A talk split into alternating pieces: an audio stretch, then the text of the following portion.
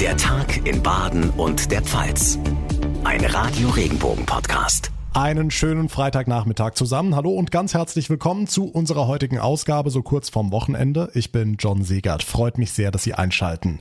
Wie jeden Freitag haben auch heute der Bundesgesundheitsminister Karl Lauterbach und der Chef des Robert Koch Instituts Lothar Wieler zur gemeinsamen Pressekonferenz eingeladen. Und das in einer sehr ereignisreichen Woche. Die Debatte um die Impfpflicht im Bundestag, neue Rekordwerte bei den Neuinfektionen, Gerichte, die viele Corona-Maßnahmen kassieren, zum Beispiel hier in Baden-Württemberg Baden-Württemberg ja 2G im Einzelhandel und gleichzeitig sehen wir im Ausland, viele Nachbarn lockern ihre Maßnahmen ganz von sich aus, ohne Gerichte. Warum also wir nicht? Antworten gab's unter anderem auf der Pressekonferenz heute und wir liefern sie gleich hier im Podcast. Ein anderes großes Thema schon seit Wochen sind die zahlreichen Proteste gegen die Corona-Politik. Viele tausend Menschen gehen Woche für Woche auf die Straße und das beschäftigt natürlich auch die Politik, unter anderem die Innenminister von Bund und Ländern. Die haben sich heute zu ihrer Konferenz in Stuttgart getroffen, was sie zu den Protesten sagen. Auch dazu gleich mehr und wir sprechen über die Fasnacht. Lange galt das närrische Treiben in diesem Jahr für komplett gestorben, für komplett abgesagt, doch durch die Rückkehr zu Warnstufe 1 in Baden-Württemberg herrscht jetzt plötzlich Verwirrung. Darf also doch was stattfinden? Wenn ja, was? Auch dazu gleich mehr nach den wichtigsten Infos vom heutigen Tag. Warum lockern andere Länder oder schaffen ihre Corona-Regeln sogar ganz ab und wir tun uns damit so schwer? Die Antwort gab's heute Vormittag. Radio Regenbogen-Reporter Michel Setz, Bundesgesundheitsminister Karl Lauterbach und RKI-Chef Lothar Wieler haben zu ihrem wöchentlichen Update eingeladen. Und da stand genau diese Frage im Mittelpunkt, warum noch so viele Vorsichtsmaßnahmen, obwohl Omikron doch deutlich harmloser ist. Lauterbach sagt, Deutschland habe die zweitälteste Bevölkerung in Europa nach Italien. Und wir haben darüber hinaus eine sehr hohe Zahl von ungeimpften in dieser hohen Altersgruppe bei den über 60-Jährigen. Schauen wir uns da die Zahlen mal an. Im Vergleich zu Großbritannien sind viermal so viele alte Menschen ungeimpft und im Vergleich zu Italien immerhin dreimal so viele. Deshalb müssen wir nach Ansicht von Lauterbach weiter vorsichtig sein. Hm, die Frage ist, wie lange noch? Naja, die Zahlen steigen weiter deutlich an. Mitte Februar soll der Höhepunkt erreicht sein, haben Fachleute ausgerechnet. Und bis dahin muss man eben beobachten, wie sich die Lage in den Krankenhäusern entwickelt. Auch Lothar Wieler hat eben nochmal bekräftigt, es sei noch unklar, wie sich Omikron insbesondere auf diese ältere, ungeimpfte Bevölkerung auswirken wird. Deshalb auch sozusagen eine Kurskorrektur. Die Infektionszahlen spielen ab sofort gar nicht mehr die entscheidende Rolle, ne? Ja, das hat sich ja abgezeichnet, zumal die Labore gar nicht mehr hinterherkommen. Die Dunkelziffer dürfte inzwischen gigantisch sein. Entscheidend ist jetzt vor allem, wer wird krank, wie viele werden krank und wie sieht's in den Krankenhäusern aus? Dort sind im Moment vor allem die Normalstationen betroffen. Wenn das so bleibt, wäre das einigermaßen gut. Aber wie gesagt, wir können uns nur teilweise an den Daten aus anderen Ländern orientieren, weil bei uns deutlich mehr Menschen nicht geimpft sind. Die Infos von Michel Setz. Dank dir. In Stuttgart haben sich heute die Innenminister von Bund und Ländern getroffen. Was alle bewegt, sind natürlich die zunehmenden Proteste gegen die Corona-Maßnahmen. Radio Regenbogen Baden-Württemberg-Reporterin Barbara Schlegel, wie bewerten das denn die Innenministerinnen und Minister? Sie beobachten die Proteste mit großer Sorge, denn die Lage ist hochdynamisch und emotionalisiert. Angesichts der Debatte um die Impfpflicht wird sich das noch verstärken. Davon gehen die Sicherheitsbehörden aus. Hinzu kommt, dass Rechtsextremisten die Demonstrationen immer häufiger ausnutzen, sagt die neue Bundesinnenministerin Nancy Faeser. Da geht es gar nicht um Impfpflicht, ja oder nein, sondern da geht es um ein Aufbegehren gegen den Staat. Und das wird regional sehr unterschiedlich, aber leider auch jour mehr ausgenutzt, als das bislang der Fall war. Deswegen gucken wir da sehr genau hin. Sie zeigt sich auch beschämt über den Antisemitismus auf der Straße, wenn sich Demonstranten etwa Judensterne anheften.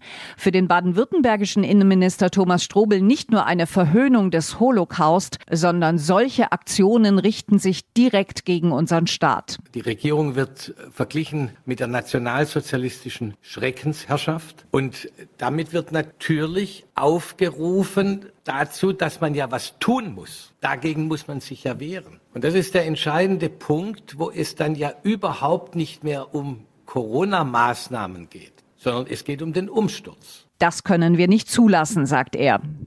Okay, gibt es denn Maßnahmen, mit denen die Polizei, die Sicherheitsbehörden gerade gegen rechtsextremistische Gruppen vorgehen will? Klare Kante zeigen, lautet die Devise. Die Polizei der Länder ist natürlich stark gefordert. Die Bundespolizei kann jederzeit zur Unterstützung gerufen werden. Das Bundeskriminalamt hat jetzt auch eine Taskforce eingerichtet, sagt Bundesinnenministerin Nancy Faeser. Ich glaube, wir müssen den Ermittlungsdruck insgesamt sehr hoch halten, um sehr klar machen als demokratischer Staat, dass wir uns das nicht bieten lassen und da entschieden entgegentreten diesen Radikalisierungen. Das gilt übrigens auch für Hass und Gewaltbotschaften im Netz. Ab Dienstag tritt ein neues Gesetz in Kraft. Soziale Netzwerke sind dann verpflichtet, Hassbotschaften auf ihren Plattformen zu melden und zu löschen.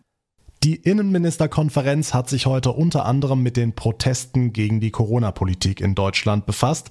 Die Infos dazu von Barbara Schlegel. Vielen Dank. Was ist sonst heute alles wichtig für Baden und die Pfalz? Das fassen Ihnen jetzt unsere Regionalreporter zusammen.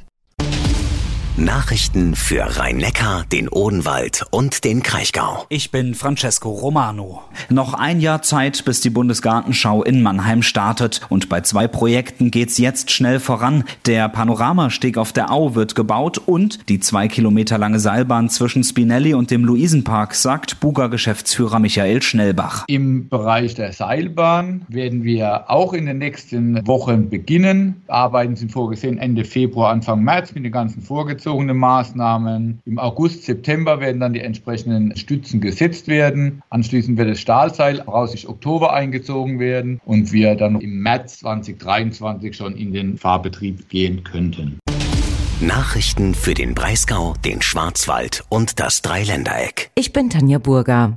Als eines von drei Unternehmen in Baden-Württemberg ist das Freiburger Startup Fairfood mit dem Mehrweg Innovationspreis ausgezeichnet worden. Dieses bietet hauptsächlich Nüsse, aber auch Nussmus und Trockenfrüchte im Pfandglas an und sorgt für fairen Handel in den Produktionsländern. Geschäftsführer Amos Bucher. Das Besondere bei Nüssen und Kernen ist, dass oft die Rohware, sprich die ungeknackte Nuss, exportiert wird und dann beispielsweise in asiatischen Ländern verarbeitet wird. Das zum einen, dass wir Produktion vor Ort aufgebaut haben für das Knacken von Cashews, was ein sehr aufwendiger Prozess Prozess ist und was eben so ein Vielfaches an Wertschöpfung beiträgt, wenn dies auch vor Ort passiert. Das Startup beschäftigt mittlerweile 60 Mitarbeiter. Nachrichten für die Region Karlsruhe, die Ortenau und den Schwarzwald. Ich bin Sascha Baumann. Am Abend gehen beim Karlsruher Leichtathletik-Meeting Spitzensportler aus der ganzen Welt an den Start. Tausend Zuschauer werden live in der DM Arena sein.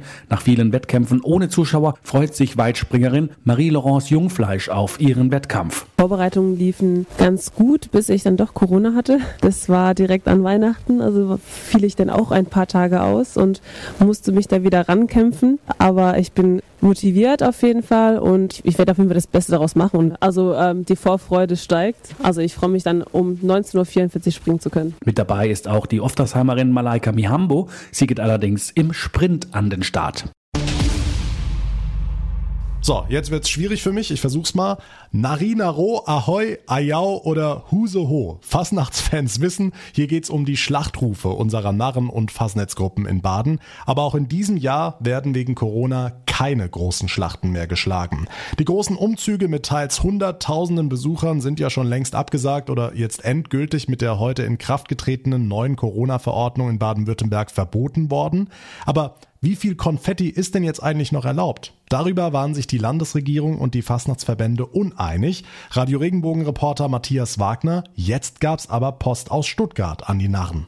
Baden-Württembergs Sozialministerium ist jetzt auf die verärgerten Narren zugegangen, unter anderem auch an den Präsidenten der Vereinigung Schwäbisch-Alemannischer Narrenzünfte Roland Wehrle. Der hatte sich nämlich über das Verbot der Umzüge beim Land beschwert, weil damit nicht klargestellt wurde, was denn außerhalb der Umzüge überhaupt noch stattfinden darf. Der Brief aus dem Ministerium, der bringt jetzt aber Klarheit für die Narren und uns vielleicht doch noch den Hauch einer normalen Fasnacht. Zumindest was für die kleinere Feierei innerhalb der aktuell gültigen Alarmstufe 1 in Baden-Württemberg gilt. FFP2 Maskenpflicht am Sitz- und Stehplatz, außer beim Essen und Trinken. Das gilt auch, ne? Auch bei den Auftritten der Fasnachtsgruppen selbst darf gesungen und Blasmusik gespielt werden. Und unter geschlossenen Fasnachtsmasken braucht es auch keine FFP2-Maske. Für die Veranstaltungen in geschlossenen Räumen gelten Besucherobergrenzen. Maximal 1500 unter 2G bis zu 3000 mit 2G Plus. Im Freien dürfen sogar bis zu 6000 Menschen bei 2G Plus zusammenkommen, wenn es Zugangskontrollen gibt. Clubähnliche Zustände, also durchmischt gemeinsam tanzen und singen, das bleibt aber weiter verboten. Es gibt also Hoffnung für alle, die sich durch die Pandemie aktuell nicht ihren Fastnachtsspaß verderben lassen wollen und für Glunki, Hexen und Geister, die vielleicht mit kleineren Veranstaltungen doch noch was für die Vereinskasse reinholen können. Fastnachtsumzüge sind zwar verboten, für kleinere Konfettigeschichten hat das Land Baden-Württemberg jetzt aber grünes Licht gegeben. Danke Matthias Wagner.